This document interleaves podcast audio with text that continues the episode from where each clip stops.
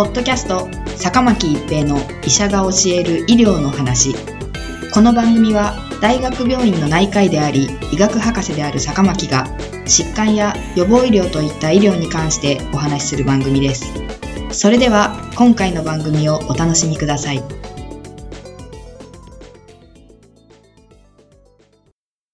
皆さんこんにちは、坂巻一平です。ポッドキャスト、坂巻一平の医者が教える医療の話。今回は新型コロナウイルス4回目のワクチンです。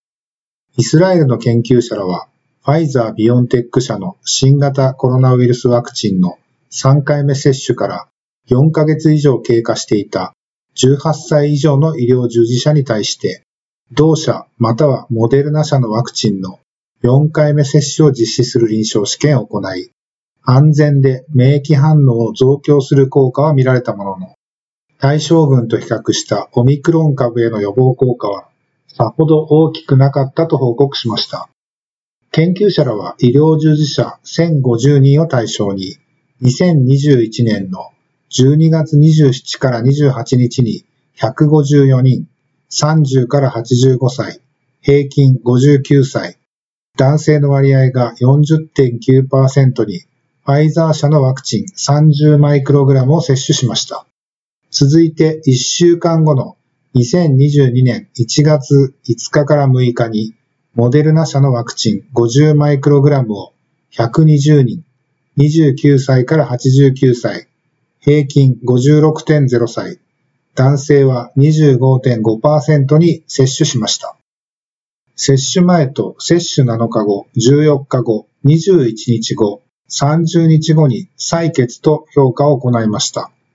4日目の接種を受けていない人の中から2種類の接種群と年齢がマッチする対象群を1対2の割合になるように抽出しました。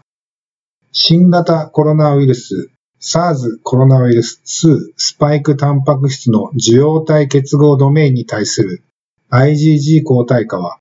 4回目にどちらのワクチンを接種しても3回目の接種後4週時点とほぼ同レベルまで上昇し、その状態が4回目の接種の少なくとも4週後まで持続することが確認できました。中和抗体は3回目の接種後4週時点と同レベル以上に上昇しており、その状態が持続していました。ファイザー社のワクチンを接種された人々と、モデルナ社のワクチンを接種された人々の免疫応答に優位差は見られませんでした。一方で対象群の抗体価は3回目の接種後から刑事的に低下していました。続いて感染性を有する野生株、デルタ株、オミクロン株と採取した血清を混合し、血清中の中和抗体価を調べる試験を行ったところ、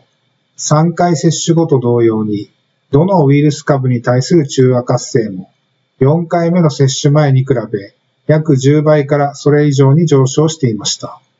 ワクチン間のブースター効果に差はありませんでした。接種前の中和抗体価が特に低かったオミクロン株に対する中和活性も他のウイルス株を対象とした場合に比べると低いものの4回目の接種により上昇していました。4回目の接種後の副反応は多くの人において軽症で局所の反応が多く報告されていました。対象群では追跡期間中に25%がオミクロン株に感染していました。ファイザー社のワクチンの4回目の接種を受けた人々では18.3%が、4回目にモデルナ社のワクチンを接種された人々では20.7%がオミクロン株に感染していました。SARS コロナウイルス2の感染を予防するワクチン4回目接種の効果は、ファイザー社ワクチンが30.0%、モデルナ社ワクチンが10.8%となりました。対象群も4回目接種群も感染者はすべて発症したとしても軽症で経過しました。ワクチン4回接種の発症予防効果は、ファイザー社のワクチンが43.1%、モデルナ社の効果は31.4%と推定されました。ファイザー社は2022年3月15日にプレスリリースを発出し、イスラエルにおける60歳以上の高齢者を対象にした4回目のワクチン接種の効果について発表しました。このプレスリリースによると、3回目の接種から4ヶ月後以降に4回目のワクチン接種をした高齢者では、4回目を接種していない高齢者と比較して、感染者が半分、重症化した人が4分の1であったとのことです。これらのデータをもとに、ファイザー社はアメリカの FDA 食品医薬品局に65歳以上の高齢者に対する4回目の接種に関する申請を行ったとのことです。一方で4回接種後の感染者のほとんどにおいて PCR 検査におけるウイルス量は多く、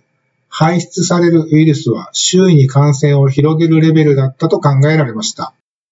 試験期間中に感染者から分離されたウイルスは全てオミクロン株でした。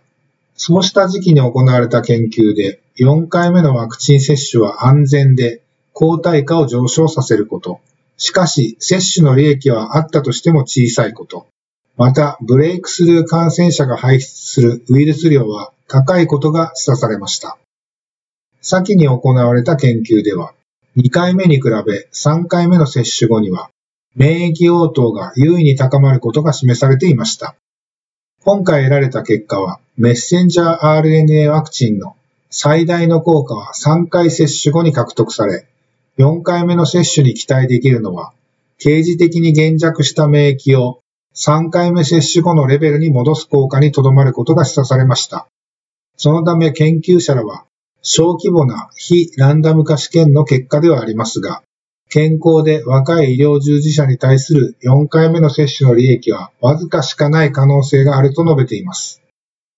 日本でも4回目のワクチンの議論がなされていますが、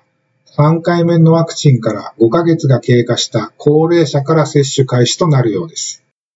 ポッドキャスト、坂巻一平の医者が教える医療の話。今回は新型コロナウイルス4回目のワクチンでした。ありがとうございました。